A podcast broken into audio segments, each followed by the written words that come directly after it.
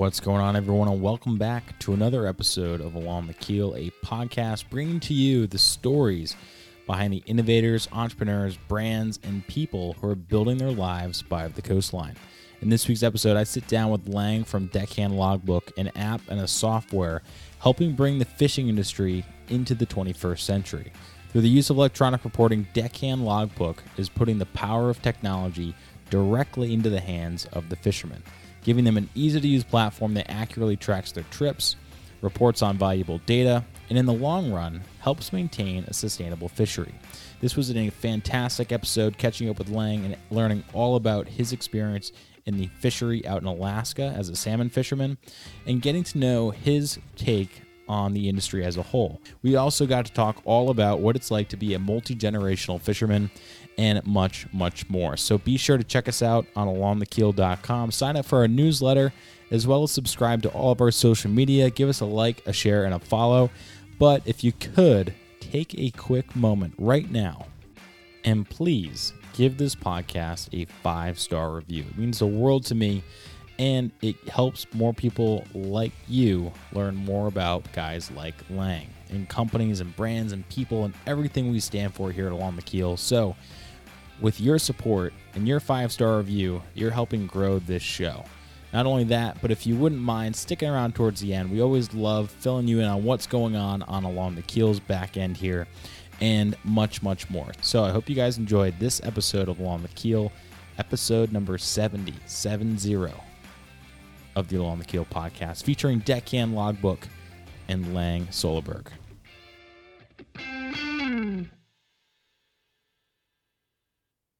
I said, "How was your trip to Alaska?" Um, it was it was fine. I'm glad glad to be back home with my family. It was a bit of a uh, it was a bit of a of an ass kicker, actually. Uh, the weather was, was notorious was notoriously bad every day. Um, seemed like, you know, when you're in the heat of the heat of the battle there and you're running on not a lot of sleep and, uh, trying to catch fish, it just was insult to injury when you'd wake up and come upstairs and it would be blowing and raining and foggy all over again. So, yeah. It, and is that, that's just, yeah, we had a good season. The price came up.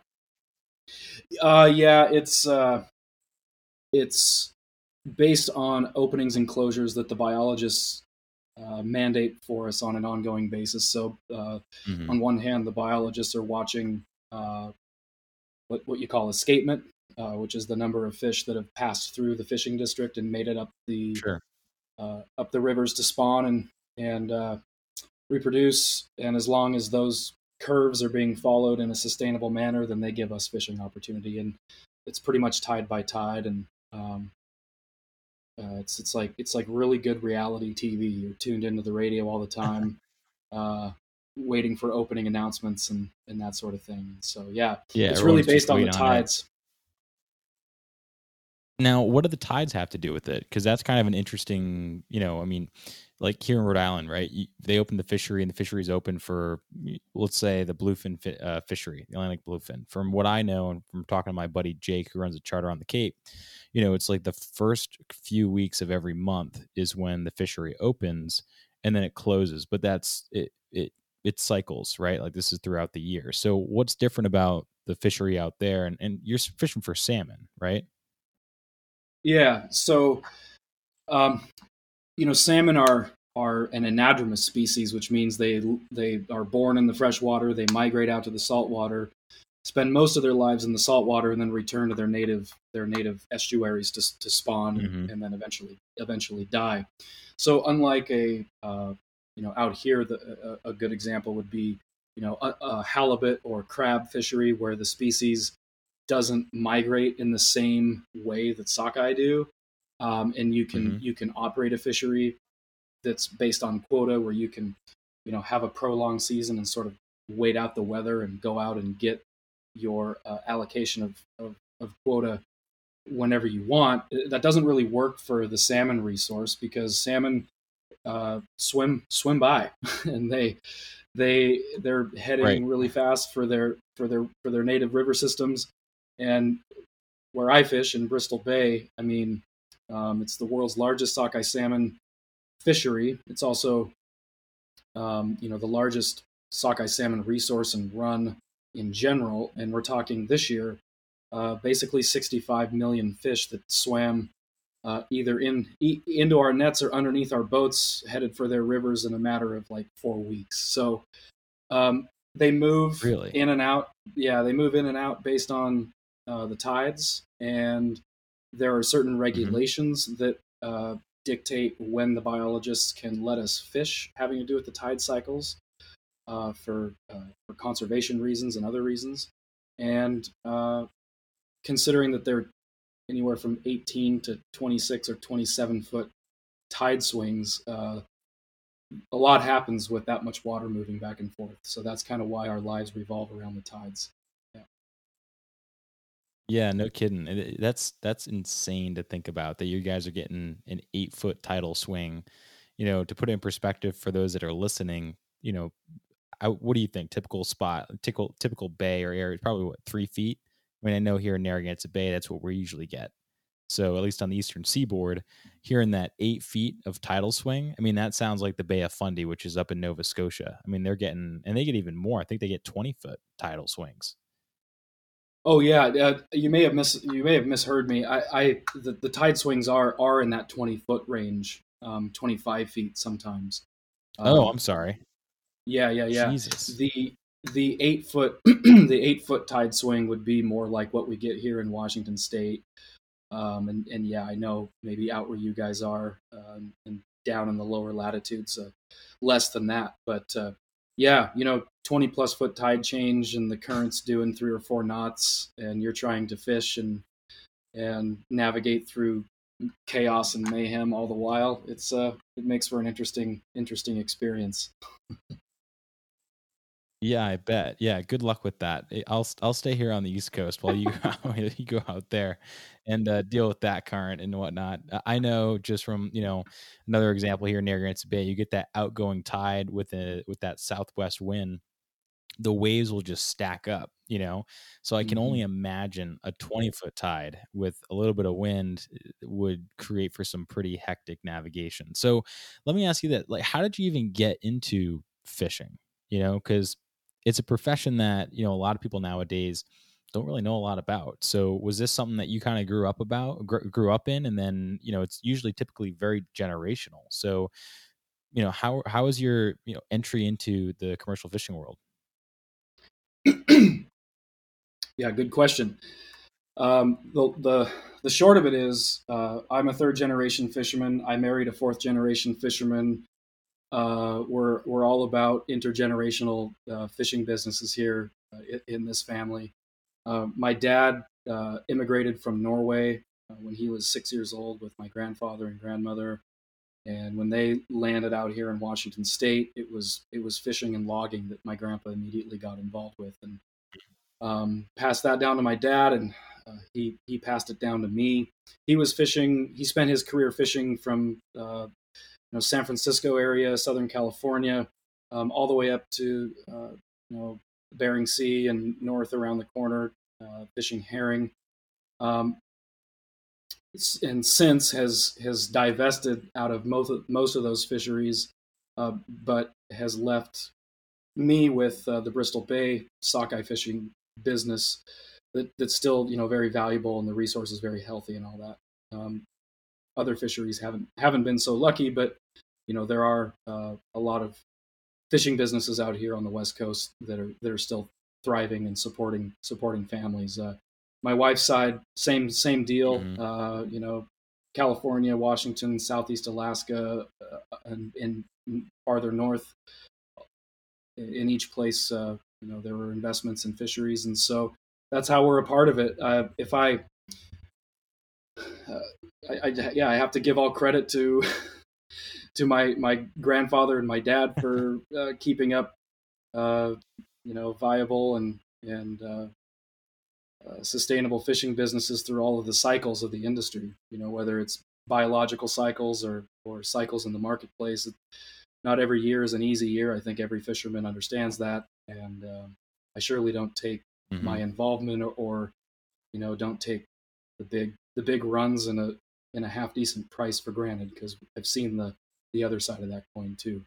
So right? They go up, they go down, like real estate, stock market, fishing industry is, it follows the same kind of role. So obviously commercial fishing has been your, you know, main, it seems like it's been your main kind of gig for a while, but was, were you always, have you always been a commercial fisherman?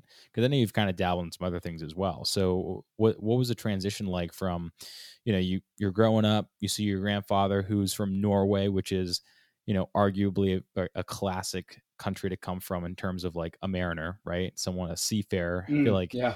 Norway just breeds them. Um, I I might be uh, misspoken here, but I'm pretty sure Grundéns uh, actually was first came over from Norway, um, and then they established the American brand of of Grundéns. But um, you know, that's neither here nor there. Uh, you know, you coming in and you know seeing your grandfather, your father fish. What was it that kind of motivated you to, to stick with it and continue that generational thing? Um, gosh, that's like, that's like the, the fundamental question. Yeah. Why? uh, yeah. Why, why, you know, um, look, when I was, when I was a, a kid, uh, there were so many aspects of, of the industry that were just super romantic to me, um, in, you know, in the truest sense of the word, like the smells, the sounds, you know, I loved, there's nothing better than falling to sleep as a kid. At least I can't do that really anymore unless one of my crewmen is on watch, but there's nothing better than falling, falling asleep to, to the sound of a diesel, uh, rumbling, uh, underneath you. Um, you know, there's, there's, there's nothing better than catching fish in good weather, um, making money when the sun's going down and everything's good. Um, you know, just, there was just a lot that was sort of ingrained in my soul when I was, when I was that age. You, you know, some people might call it brainwashed. And when I'm feeling down about the industry, I might call it that too, from time to time. But, um, yeah, you know, I, there's just, it was just a pure love, I guess, for, um, for the industry, for the, the, the products that it creates. You know, I, I, I believe wholeheartedly in, in the, the protein source that comes from the sea, um, uh, the, the environmental, um, uh, advantages that go with, uh, harvesting protein from the sea as opposed to other, uh, sources of, of protein. I love the people of the industry. Um, mm-hmm. I don't know if I already said this, but I love boats. I just love boats. Like, that's as simple as it gets, you know? Um, hey, I'm right there with you.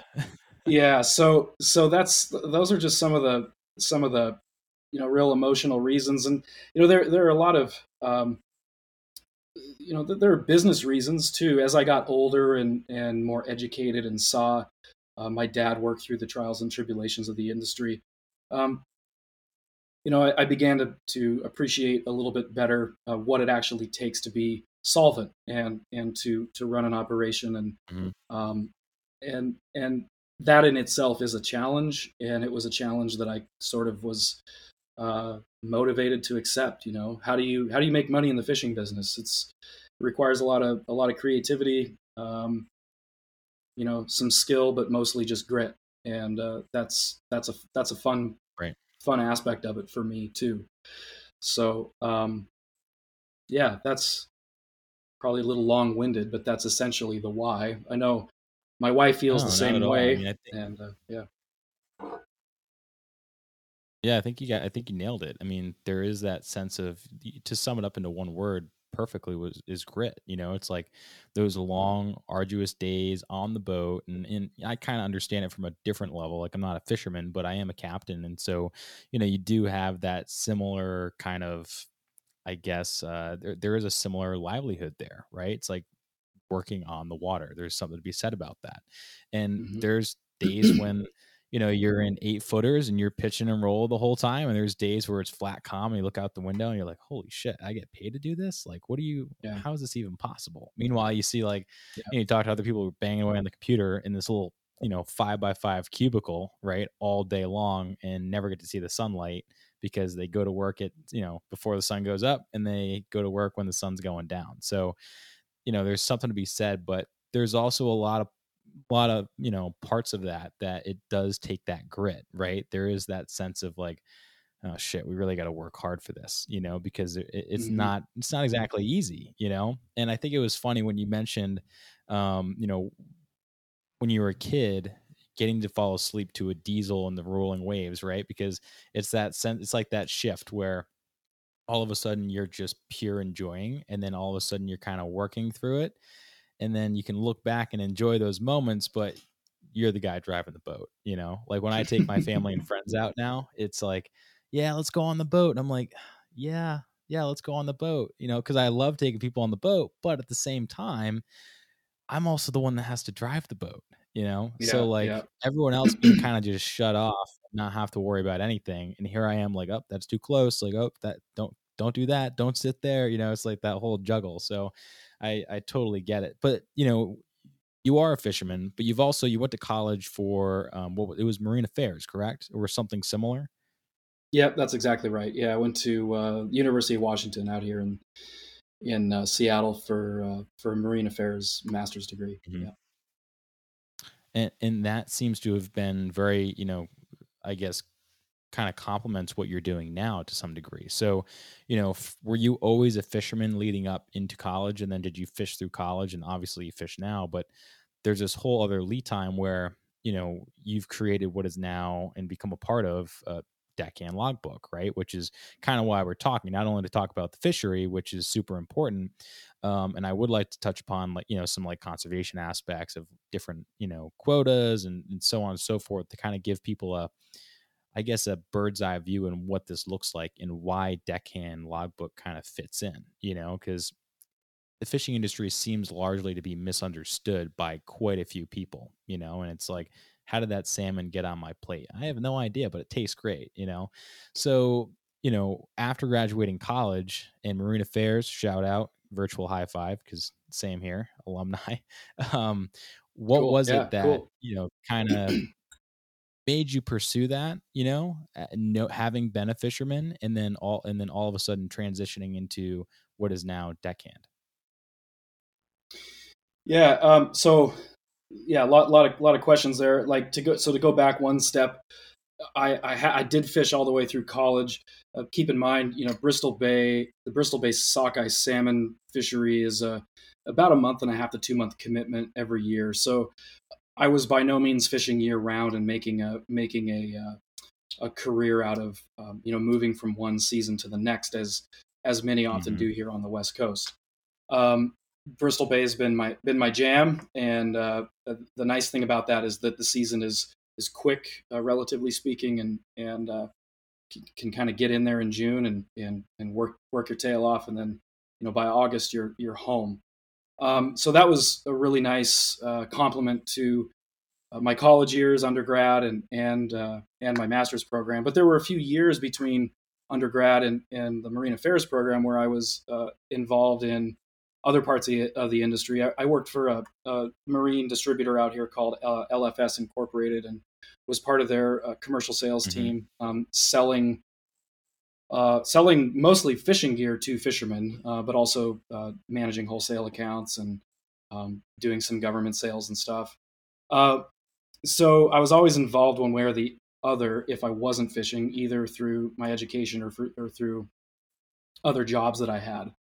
Um, In twenty eighteen, I sort of, you know, thought I, I I'm still in my mid twenties. Uh, um, I, I enjoy working in the industry. I'm not sure if, um, you know, if I want to sort of stay in this chair that I'm in at the sales desk there, you know, there for for the entire my entire career. And I figured I could still explore some things since I had since I was still young and had had opportunity. And so, um, yeah, went went to the U W and. Uh, Uh, you know, got a real fantastic introduction to um, a, a ton of people in the private sector, in uh, academia, uh, in public-private partnerships in, in Seattle, which you know many uh, here in the in the Northwest fishing industry consider to be uh, you know kind of a gateway to Alaska in terms of uh, the size of the distant water fleet that's moored here in Seattle, mm-hmm. uh, and and all of the all of the fish processing that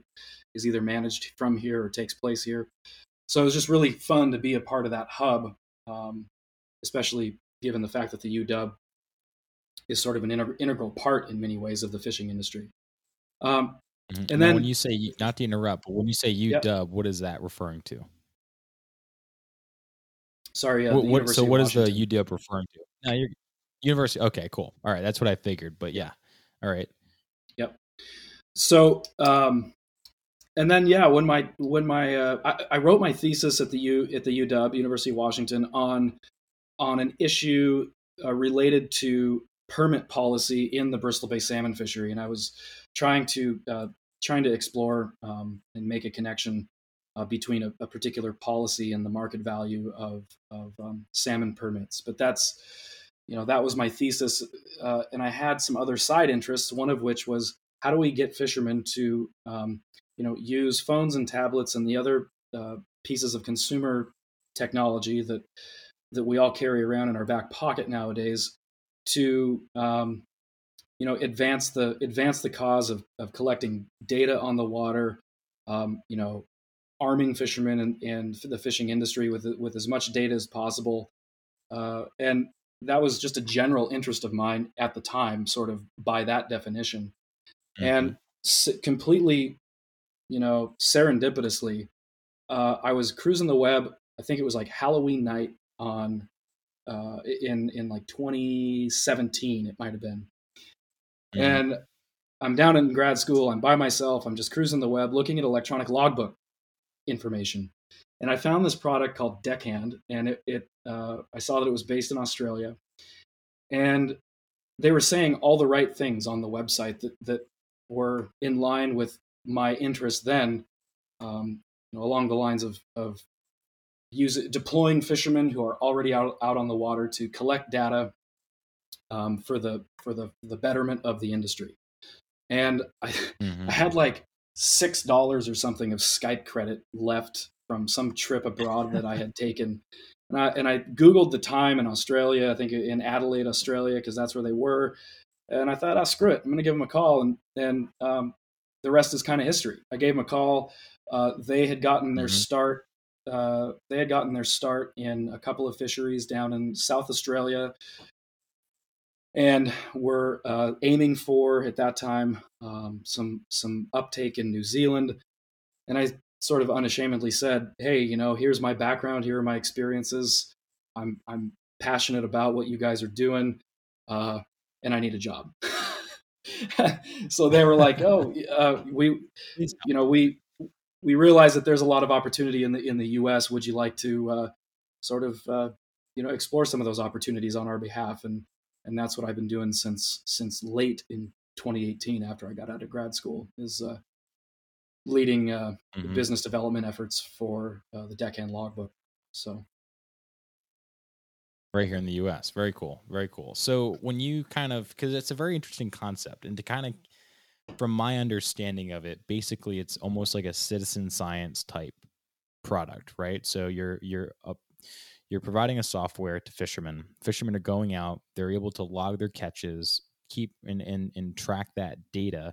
And not only are they getting the benefits of the data to know exactly how much they're catching, you know, what it is based on their I T Qs and, or quotas and so on and so forth, but you guys are also able to use that, utilize that data. And then, you know, from a scientific standpoint, kind of help bolster what the government is doing in terms of creating regulations and so on and so forth. Am I kind of on the ball with that, or to some degree? Yeah, part part of it, um, and so I'll have to let me let me go back to square one in terms of, of what what our what our mission and charge is at this point. Um, mm-hmm. Look, you're not wrong by by any stretch on on the notion that that fishermen can can utilize their data for for other purposes beyond um, you know, what they're required to collect for um, mm-hmm. different reporting reporting mandates and things like that. Um, But first and foremost, we are an electronic logbook to that that we believe is is the only logbook that puts fishermen first from a usability standpoint. Um, you know, the, how smooth the software flows and all of that. Um, we're sort of the first logbook that puts fishermen first when fishermen um, here, especially in in the where the part of the world you are, have to respond to a, a new reporting requirement like like the one that, that will be implemented on November tenth in the greater Atlantic region. So in uh, in South Australia, mm-hmm. in New Zealand, um, and, and now in the greater Atlantic region, um, Deckhand Pro is an electronic logbook that, that helps fishermen comply with electronic reporting uh, rules. But um, it, while that is the has been the the focus in terms of rolling the product out, mm-hmm. to your earlier point uh, about things like citizen science and collecting additional data for other purposes, um, you know, we really feel like uh, like fishermen's businesses, the bo- their bottom lines, as well as um, you know, again, arming fishermen with all sorts of different data they'd like to collect, maybe that their associations would like to collect. The sky's the limit in terms of what Deckhand can do for fishermen uh, above and beyond satisfying a reporting mandate. Um, all the other um, logbooks that we see on the market are focused exclusively on on electronic reporting and and providing a solution for um, uh, for that that particular purpose, but.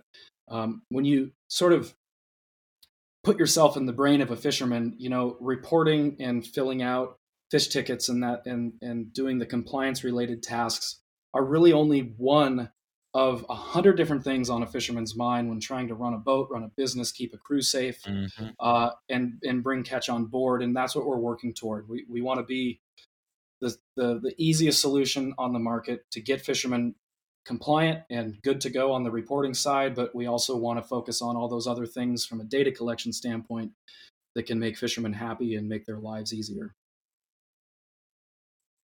Right. And I can imagine, you know, your background in the Bristol Bay fishery and, you know, other fisheries that you've been in, this is so, you know, like you're, like you said before, serendipitous, right? Like, you know, exactly what a fisherman, what's, what's inside a fisherman's head, you know, and we got connected through uh, Nikki Strout from Rugged Seas and her husband, right. Taylor, and, you know, right. he's up in Alaska too fishing. So, you know, mm-hmm. you're working with and you're networking with these guys. So it's, it's very much so, it sounds like a boots on the ground approach. I mean, you know, we were kind of waiting on and doing this podcast because you were out in Alaska fishing, right? So if that's not, you know, the, the proof is in the pudding, like Lange is out there doing the thing. And then as a result, taking the information that he's getting and, you know, helping bolster what is now Deckhand Logbook. So, you know, I think what's interesting is how the fishing industry works, right?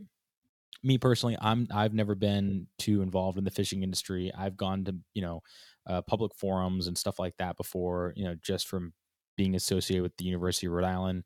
And then my grandfather was a Gloucesterman, uh, a sword fisherman, as well as a lobsterman. So, um, you know, it's, uh, it's interesting to kind of learn more about it. And I'd be curious as if you, if you could kind of, I guess, introduce us into like fisheries one oh one. Right. So like from a fishing fisherman's perspective, but from also the perspective of, of, you know, you being in the industry, like fisheries, right? How do they work? You have, you have protocols, you have I T Qs. There's so many different ways to kind of go about it. And then where exactly does Deckhand Logbook kind of fit in? You know, because I think it's kind of interesting that people don't know exactly how that fish got on their plate, but there's so much regulation revolving around it to help make this fishery sustainable. So if you could, like, fill us in. Okay. Well, uh, I, I, I would typically uh, defer this to one of my uh, professors at the University of Washington with thirty plus years of experience in fisheries management, but I don't think I have the luxury of doing that uh, at this point. Um, fisheries one oh one Fisheries one oh one, I mean, I think the idea here is that fish, fishing businesses cannot exist if there's no resource, uh, if there's no resource to fish. And and I think that's one of the uh, the biggest misconceptions in the general public is that the fishing industry, you know, has no regard for the long-term health and sustainability of the resource. Well, I mean, that would be that would be that, that would be the industry shooting itself in the foot if it had no regard for the long-term sustainability of the resource. Fishermen are, are stewards of the environment. Um, fishermen are have direct interest in ensuring that their their sons and daughters and, and grandchildren, uh, nieces and nephews will have the same or better access to the resource uh, than they have. And and at least that's that's how I feel. Um, you know, the story the story hasn't always been uh, great. uh, in in fisheries management. I mean, Bristol Bay sockeye is a great example of of uh, a fishery that was almost fished to the brink of of extinction back in the mid nineteen hundreds when uh, when Alaska wasn't yet a state. Uh, you had federal control uh, over an extremely distant and remote fishery, and and company-owned fish traps uh, sitting at the mouths of of these big rivers that um, could basically take whatever they needed and wanted. Um, well, that resource has rebounded, and we've had several years now of record-breaking returns, uh, thanks to uh, r- uh, rigorous and science-based management approaches uh, with the Alaska Department of Fish and Game and, and universities and and other partners. So, um, mm-hmm. so that's, I guess, from a high level, that's just something im- important and super fundamental to keep in mind, that uh, fishermen want the resource to be in better shape when they've left it, after they've left it, you know, uh, for, for future generations. And, um, and so then uh, your, your, your, one of your questions had to do with quotas and different types of management approaches. You know, um, I can name a couple of them that are most uh, prevalent uh, here in, in the U S. And basically, You, you know, you have state-managed fisheries and federally managed fisheries. State-managed fisheries, mm-hmm. uh, like like the salmon fishery in Alaska, is, uh, and I and I'm speaking just for Alaska, not necessarily for for the other states, but uh, Alaska salmon fisheries sure. are uh, they they're managed on a limited entry uh, permitting system. So in Bristol Bay, there are one thousand eight hundred sixty-three limited entry permits available on on an open market. Uh, for someone to own, sell, or purchase, essentially, the right to access the resource and, and harvest it commercially. Um, because mm-hmm. the, the the number of permits is limited to that quantity, there the value of those permits rise rises and falls depending on the health of the of the of the industry. And by that I mean uh, how the how the market is looking, how the how the biological resource is looking, other external factors that may impact the the value of, of of the fishery. You know, just like the real estate market, when things are really good uh, and and and and the winds are blowing in the in the direction that favors high uh, real estate prices. Well, sort of the same thing in the fishery. Permit prices, mm-hmm. boat prices will be high, but if something has collapsed, if a market has collapsed, if farmed salmon is out competing us, if if the run has failed, uh, then those values. Uh, those values can, can decline. So um, the permit system in, in that way is, it, it creates a, a derby fishery where um, each opening, each fishing period is sort of a shotgun start. And we, you know, fish, fish, fish mm-hmm. until the period closes. The numbers uh, of the harvest numbers, the escapement numbers, and everything is sort of reassessed. And biologists will give us another Uh, sort of shotgun start on the next tide or the next day, as long as as long as things are looking right. uh, to be uh, on a sustainable trajectory. So that's one way uh, to to uh, you know give the general population access to to a to a resource. Quotas, of course, are yeah. uh, are another are another way that that we uh, that we control access to fisheries. Um, you know, quotas are. You know, a quota is a is a is a pie, and that the size of that pie is is determined um, through through things like stock assessments uh, that NOAA uh, and universities and other partners do um, on an annual basis, or you know maybe once every handful of years. Kind of depends on the fishery. The size of the pie is determined by the by the people who know best, the scientists, and then mm-hmm. depending on Uh, what size of a slice of that pie you own, uh, you have a right to go to go harvest up to the cap that uh, that that slice of pie affords you in uh, usually numbers of pounds, you know. Uh, mm-hmm. And and quotas do a lot for for the industry. You know, they they make the industry safer. So instead of a derby style fishery that the salmon fisheries operate under, where you sort of got to go when it's time to go, quota fisheries right. allow you to to uh, you know have a predetermined right to a certain uh, slice of the pie. And if the weather's bad, you can stay tied up. You can go get it when the weather's better. Um, if the if the species right. is uh, is not necessarily super high quality at this particular time of the year, you can wait and you can go harvest, uh, you know, uh, at a different time when when maybe the species is higher quality. You can you can take your time harvesting uh, the resource, which which translates into better sort of shelf quality uh, after the point of delivery. So, um, mm-hmm. you know. Yeah, a lot of fisheries in the States in the past, you know, seventy years, uh, fifty years have, have gone from sort of the old way of the of the derby style fishery, uh, just controlled with some other sort of limited access framework in place, to a a quota based system, which seems to seems to mostly work, at least from my vantage point. But uh, um, mm-hmm. I don't know. I know. I know. Out in the Northeast, you know, a lot of lot of states, a lot of jurisdictions, a lot of stocks. Um, the road has been has been uh, difficult through through some of those early years of tra- transitioning into into uh, federal management and transitioning into quota systems. I don't know a lot about mm-hmm. um, you know what what what fishermen on the East Coast have, have gone through, but uh, on the West Coast, you know. Comparing and contrasting the way, say, the salmon fishery is managed versus the way the Bering Sea crab and, hal- and Gulf of Alaska halibut fishery is managed, very different approaches, uh, and and uh, and you know, meaningful and useful and uh, just possible for uh, based on different reasons that, that make it such, depending on the type of fishery and species. So, right.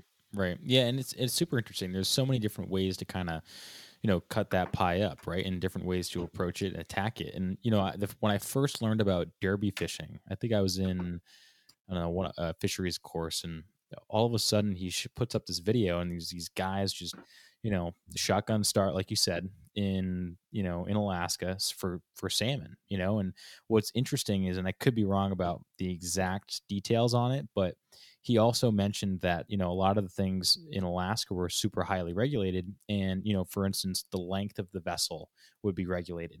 So what guys would do is they'd get, you know, just they'd make their vessels wider, right? And they kind of work the system a little bit to some degree, but stay within the regulations. But it was just interesting how almost the regulations would almost to some to to some degree dictate how the fishermen would actually go ahead and go catch those fish, right? Whether it was through entrainment, entrawlment, entrapment, many different modes of fishing. And, you know, here on the East Coast where the fisheries have been kind of, they've just been around longer, right? I mean, you step foot on Plymouth Rock and from that moment on, the United States has been fishing, right? It's just been a thing. I mean, they say on the Cape, like you could walk across the backs of cod because there is so many cod there. Obviously that's not true, but you know, y- even in every single household, there's, there's a golden cod, right? If you go to the Cape. So fisheries here have been so ingrained in our society. And it's interesting when, you know, the government tries to come in and do some regulations because there's so many different types of species here in the Northeast, but there's also so many different states and trains of thought and modes of fishing. And it, it's just learning about it was so eye-opening, you know, and how to manage something that is just so dynamic and technical. So I can only imagine when it comes to Deckhand Logbook, the intricacies that have to go into this, because you guys are pulling data from not only the fisherman standpoint, but also all these different states and what's going on and the regulations that have to be inputted. So how do you guys deal with an area like Alaska, which is massive, right? And really you have a state managing, you know, an area that fish don't move all that far, right? Versus here in New England, you have five states that fish are moving across borders on an hourly basis, right? I mean, you can go to a striper can fit swim from Connecticut to Rhode Island to Massachusetts within a few days, right? So how does that kind of work into how you guys are going about making Deckhand Logbook usable for all states and all fisheries? Yeah, great question. Um, luckily, you know, the folks out in the Northeast have done a lot of that thinking for us, uh, which is one of the reasons we're uh, we're going to market in the Northeast first and foremost as an electronic reporting tool. Um, the folks at, at Garfo, uh, to me, seem to be, you know, among the most progressive when it comes to putting in place a framework that third-party vendors like us can can plug into fair, fairly fairly easily. Um, you know, we're provided with species lists, with all of the gear codes, with the permit numbers, and all these sorts of things that make it so we can actually build a product that's going to um, be suitable uh, for for a fisherman uh, anywhere in, in in the Garfo Federal Waters region. Um, and, and that's what we're going to market with currently is, is the solution for federally permitted fishermen who will have to report under this new rule. You, but you, you raise a very good point about the states, you know, and, and there are thousands of fishermen that, that uh, harvest resources inside state waters. And uh, there are a lot of jurisdictions and states uh, in the mid-Atlantic and, and New England areas. Uh, the, the Atlantic States Marine Fisheries Commission and, and uh, data warehouses like Uh, A C C S P, uh, Atlantic Coastal Cooperative Statistical Program, I think I've got that right, um, have have really, uh, to, to us, as, as far as as far as we can tell, have uh, you know done a good job of sort of homogenizing the way data flows from vessel to whatever endpoint is required uh, for for fishermen to su- successfully get a report from point A to point B. So, as a vendor, as a software provider, we can. We can just, you know, as long as we make sure Deckhand plugs into those endpoints, uh, the correct endpoints, then we can we can uh, sell Deckhand to any gear type, any species, any fisherman uh, up and down up and down the eastern seaboard. But mm-hmm. to be clear, um, you know, currently our our uh, solution is a solution for federally permitted fishermen. Uh, you know, we hope to be we hope to be uh, plugged into the state side of things, the A C C S P side of things, before too long. But zooming out to, to ten thousand feet on this a little bit more. I mean, this is the hard thing. And this, frankly, is what has driven other uh, other companies away from trying to get into the electronic logbook business. Um, it is it is really, really hard to to design a product for, uh, design a, a global product, frankly, because, you know, our origins are in Australia and New Zealand, for dozens, uh, if not hundreds or thousands of species, tens of thousands of fishermen, uh, dozens to hundreds of, of regulatory jurisdictions and um, uh, data systems ranging from modernized in, in their entirety to archaic. It's really, really difficult. Um, and we we recognized this pretty early on. You know, when when it was when I came on board, uh, it was very quickly uh, part of the the the meat of the discussions that we were having that, look, we need to figure out how to decouple, if we can, the the, the customization of, of our logbook such that it can be deployed and tailored to uh, fisheries around the world without having to disrupt our entire development team. You know, our development team needs to work on the, mm-hmm. the, the cha- our development team needs to work on the chassis of the car, and we need to be able to very nimbly, uh, you know, offer leather seats and different audio systems uh, to different markets and, right. and, and, and tastes of, of, of different regions while, while allowing them to continue working on the fundamental pieces of the software. So we, uh, we developed some internal technology, a uh,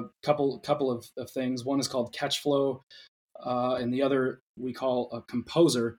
And these two bits of technology that we've built in-house actually make it possible for us to deploy Deckhand to, say, a fishing association or a fisherman, uh, or or we can do it in-house, uh, but basically tailor the software w- at, at a, on a technical level that isn't too difficult um, as compared to what our core development team uh, does, mm-hmm. and and we can and we can, you know, essentially take the Deckhand chassis, throw the, the features and paint the paint job and the stereo and the leather seats on it kind of on this end and quickly deploy it uh, to, to regions or fisheries or groups uh, that have specific needs. And that's probably the most exciting thing that that I think we're uh, we're really embarking on now. Um, we have uh, we have yeah. some specific some specific uh, requests and requirements out in the Northeast specifically with uh, Mm-hmm. with uh, different groups of people. And, you know, whereas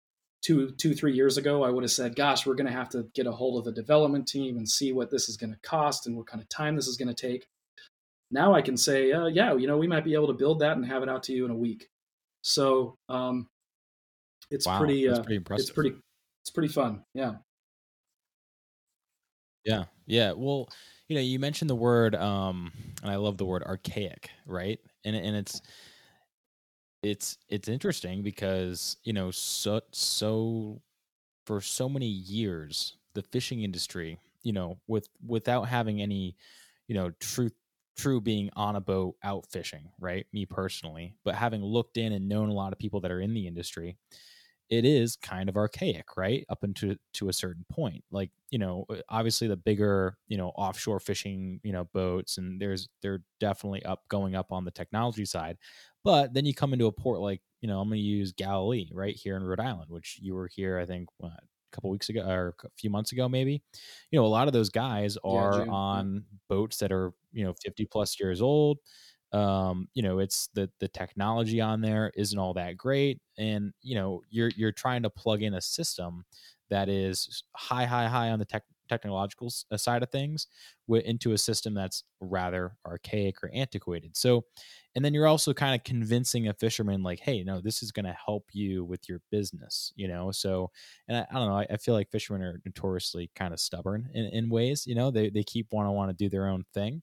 Um, and as a younger generation of fishermen kind of come into the market, how are you kind of in a way positioning yourself to, or I should say brand yourself to be like, hey, we're here to help, you know? But then also there's the overcoming of the challenge of, man, this guy has, you know, he's still using Loran, right? And he hasn't turned on his sonar in how many years, right?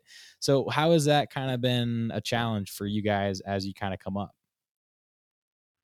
Well, the challenge for us hasn't necessarily been on the technology side itself. You know, we've we've built a logbook uh, for the past several years that is that is bar none the, the easiest piece of software, uh, the most powerful piece of software, but also the most flexible uh, for all technical abilities across across the map. Um, mm-hmm. And and thanks to you know thanks to our our founders and and uh, some of the early concepts that were uh, you know in in some cases fisherman driven coming out of Australia, um, you know the the product really is designed by and designed for for fishermen. But you're spot on in that um, the messaging piece and the branding piece is maybe um, you know the, the the bigger challenge, especially on my end, as we're trying to roll out to to to market in the Northeast. And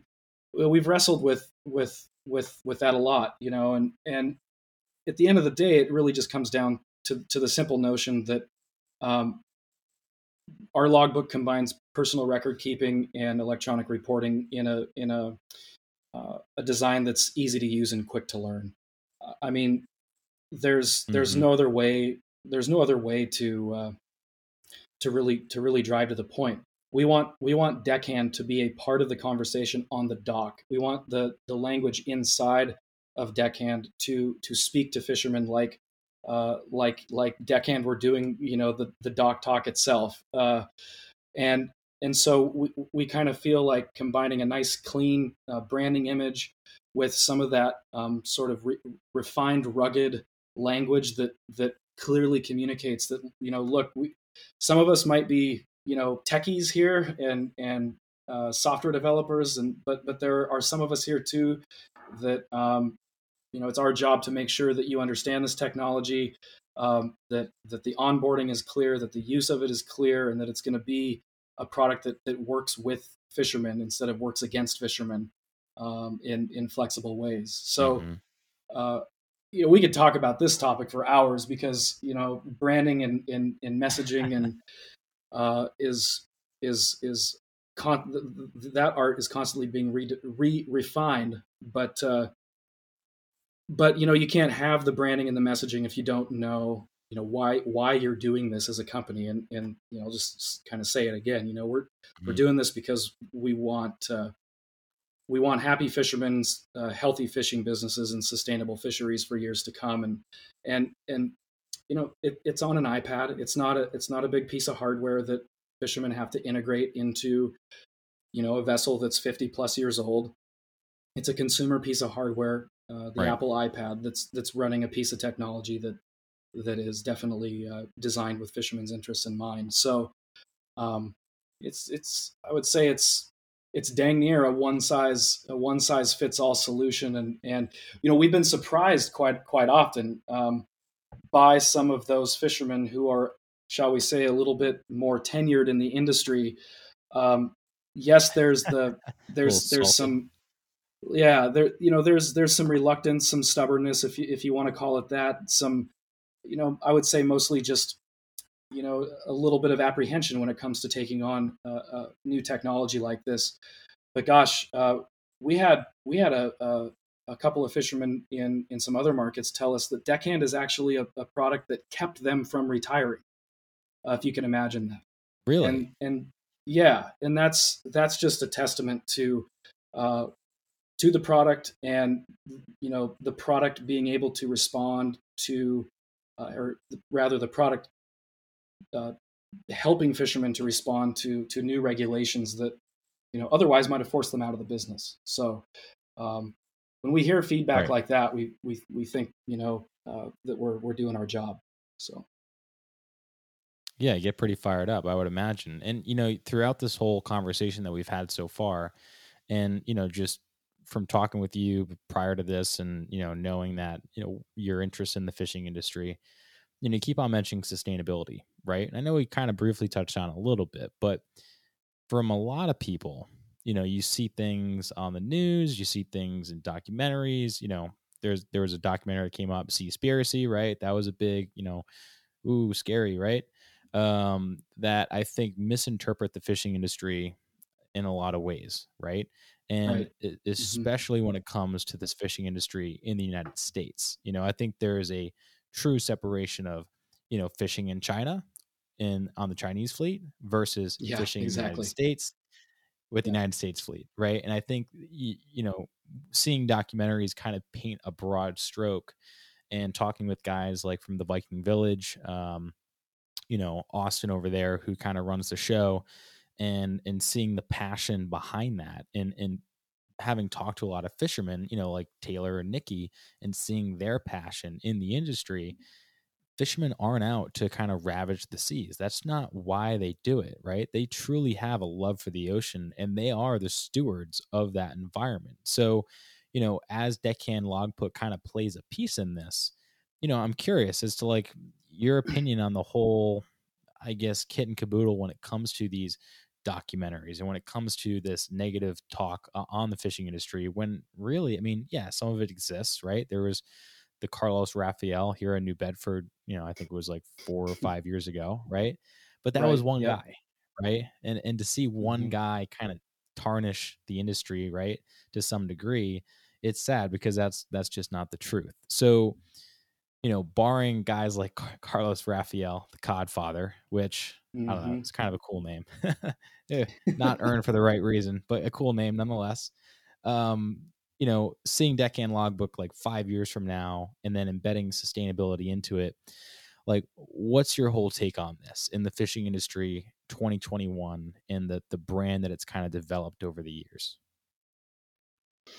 Um, well, first, you know, news and documentaries need to be taken with with uh, the appropriately sized grains of salt. You know, I, I especially with, with everything Large that's going grains. on in the news. Yeah, especially with everything that's going on in the news these days. You know, uh, it's it's it's pretty pretty pretty tough to uh, to read the news and, and be all that excited about much. But um, yeah, you know, I, I watched Seaspiracy. My wife Carly and I. Uh, Sat down on the couch one night a few months ago and thought, well, we better watch this. And, and, uh, I did this, you know, time. I, I kind of, I honestly, there, there was a lot in, in that documentary that, that upset me, uh, that was just clearly major broad, broad brushing the industry. Mm-hmm.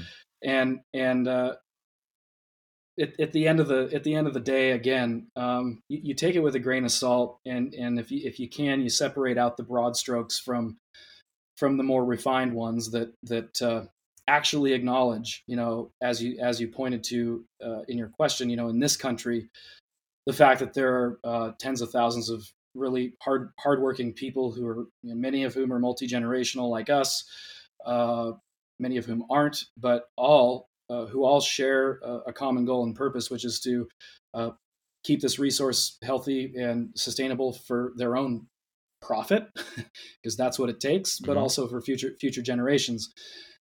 I I see I see the evolution of our branding and uh, our our image and our our participation in, in the in the fishing industry is as one that is super super innovative, because of the fact that we d- listen directly to fishermen uh, and and their needs surrounding, you know, those very questions of sustainability and how to how to keep a profitable profitable business in this industry. You know, there are a ton of things that we can build into Deckhand that are going to enhance and increase fishermen's bottom lines, um, help ensure their futures with all of the existential threats they face, um, mm-hmm. and and and you know, we want to pair pair that uh, that innovation that's tied directly to the industry with um, you know, we actually have it as a as a, as an internal company value that we're going to, our lighthouse is quality, quality product, um, period. You know, we, we want to pair industry driven innovation with a quality product, with respect for the industry, with respect for the people who, uh, who have to go through these long days at sea, uh, with salt running through their veins to make a living, um, while providing a, a tool that, you know, it, it, look, if salt, if salt's running through my veins, I guess you could say salt is is running through the uh, running through the Deckhand code more more than more than we can express, and uh, uh, it's just all those all those things sort of colliding into a brand that is uh, refined and innovative, respectful, and and uh, and salty for for the future uh, future of the industry. Yeah, yeah. I love it. And I love it. And it's, it's a, it's a true testament to, I think, the fishing culture too, right? I mean, you look at, you look at fishing as a whole, and it's probably one of the only industries that is generational, like consistently generational. I can't really think of any other ones that are consistently generational, except for maybe car dealerships. They have a funny way of being generational. I don't know why. But that's the fishing that's true. industry, that's true. You know, right? It's weird. I only know that because I, I went I went to school with a kid from high school, and uh, he now runs the car dealership. His dad ran the car dealership, and I don't know. It's funny, but um, yep, yep. You know, you see this sometimes in, in some cases. You know, a century worth of of family who's just been they've been living on one island and fishing that coastline for over a hundred years. You know, and it's, mm-hmm. and it's wild, mm-hmm. right? And even if they're not continually fishing, they're still in the industry in some way. Maybe they're, you know, on the docks, maybe they're building boats or servicing motors or, or whatever that be. Right. And, you know, I just find that to be a testament to the sustainability aspect in fishing, right? Why would fishermen want to put themselves out of business if their entire family has been fishing for over a hundred plus years, right? Yeah, exactly. Exactly. And, and, you know, and, and now as compared to the grandfather or the great grandfather of that fisherman today, that's still on that island or that stretch of coastline, we have, we have some, we have some tools in our tool belt now that, that, that really uh, make it so it would be, it would be really hard to, to, to backtrack at this point. I feel, of course, we have, we have, uh, existential threats like like climate change and and uh, different things impacting the way stocks move and and uh, that sort of thing. But with things like Deckhand Logbook, with uh, some of the management tools we have and some of the science, um, we're we're more armed today than we ever were to ensure that that those families that have been doing this for hundreds, if not thousands, of years uh, can can. continue mm-hmm. to do so. And it's it's exciting to sort of, I mean, there aren't many, to me, it doesn't seem like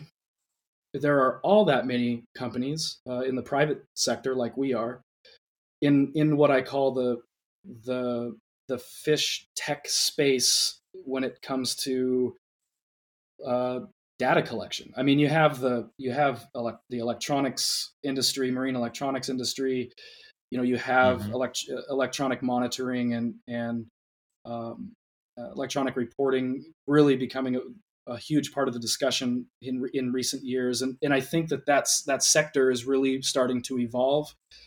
I see it as like one big beast that has many arms and many legs, and uh, maybe they're not all connected quite yet, but the tools are there. The tools are emerging. They're becoming better, more powerful, easier to use. And, uh, you know, I think the sky's the limit in terms of uh, really pairing that multi-generational, um, uh, you know, longevity of the industry with, with some of the best tools we've ever had to, to keep it going forward. So. Yeah, for sure. Yeah. And I think as the industry continues on and more and more, you know, of the younger generation kind of steps in place of those who've been in it for, you know, decades and decades, you're going to start to see more and more of that technology evolve. Right. And that's kind of how it all mm-hmm. starts, and, and things get better with evolution. So, well, you know, it's been great being able to talk with you today about Deckhand, and, you know, where can kind of people get to learn more? Where can they, you know, tune in, check it out, follow along, so and so on and so forth?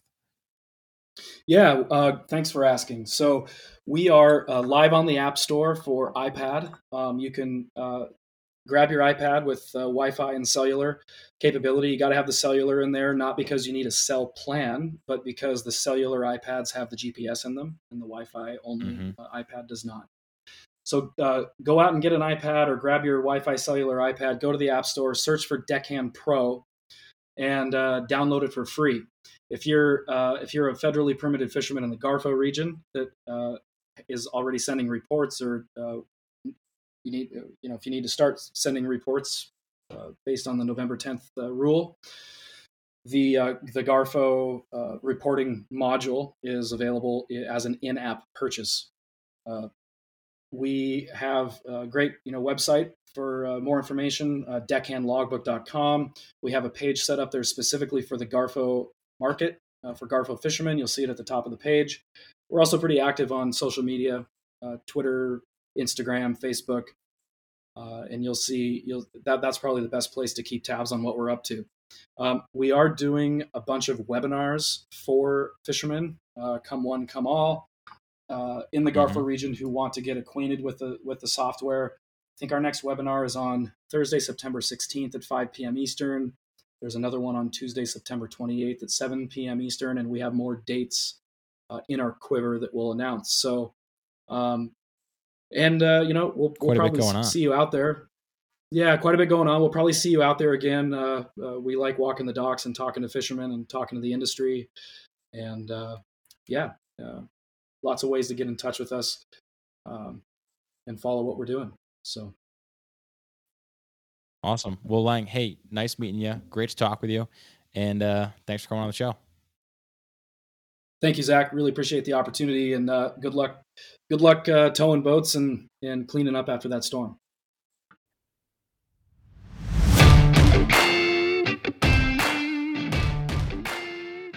Thank you guys for tuning into this episode of Along the Keel, and big shout out to the folks over at Rugged Seas, Nikki and Taylor. You guys are awesome when it comes to connecting people, and they were the people behind connecting Lang and I to have this podcast. So the the cycle continues, as I say, and what I've come to find in the podcasting world is when you meet one person, you tend to meet about five more. And that's kind of the beauty of it all. I very rarely go out and seek guests. The guests kind of come to me. So with that, I really appreciate you guys tuning into this episode. I know the episodes have been a little bit infrequent this summer. Um, they will be getting more consistent as we go into the fall. We have an awesome scheduled lineup of people for this October. And this podcast was a great podcast to kick us off into the fall season, because it's no longer summer. Although we're constantly earning our summers every single day, it is no longer summer. We are earning our falls, and we're going to earn our winters, and then spring, and then back to summer, because that's what we're all here for. With Along the Keel uh, kind of growing and, and becoming more than just a podcast, we're going to be launching a new website come mid-October. I hope you guys stick around for that. It's going to be super cool, and I would love to have you guys a part of it, so please sign up for our newsletter and subscribe to it, because we're going to be doing a special launch, a soft launch, and a pre-launch for those who are on the newsletter. And then it will go into a full launch and everyone can see the website. But we got a lot of unique stuff coming. Um, it's going to be very, very cool, and I can't wait to tell you all about it as the episodes get closer and closer to the October launch day. I don't have a date yet for it, but it will be coming, and it will be coming very soon. So with that, thank you guys for tuning into this episode, episode number seventy, featuring Lang from Deckhand Logbook, and I'm very excited to have the next episode, episode number seventy-one, with the Deep Apparel guys down here on the cockpit of the Tough Guy, a forty-one foot Westmac. I'm sorry, a forty-six foot Westmac. We sit down, we chop it up. It's going to be on YouTube. It's going to be on Waypoint T V. It's going to be one of the first full length in person podcasts that we do here on Along the Keel. So with that, hope you guys enjoy your day. As always, work hard, do good, be incredible. Have an awesome day.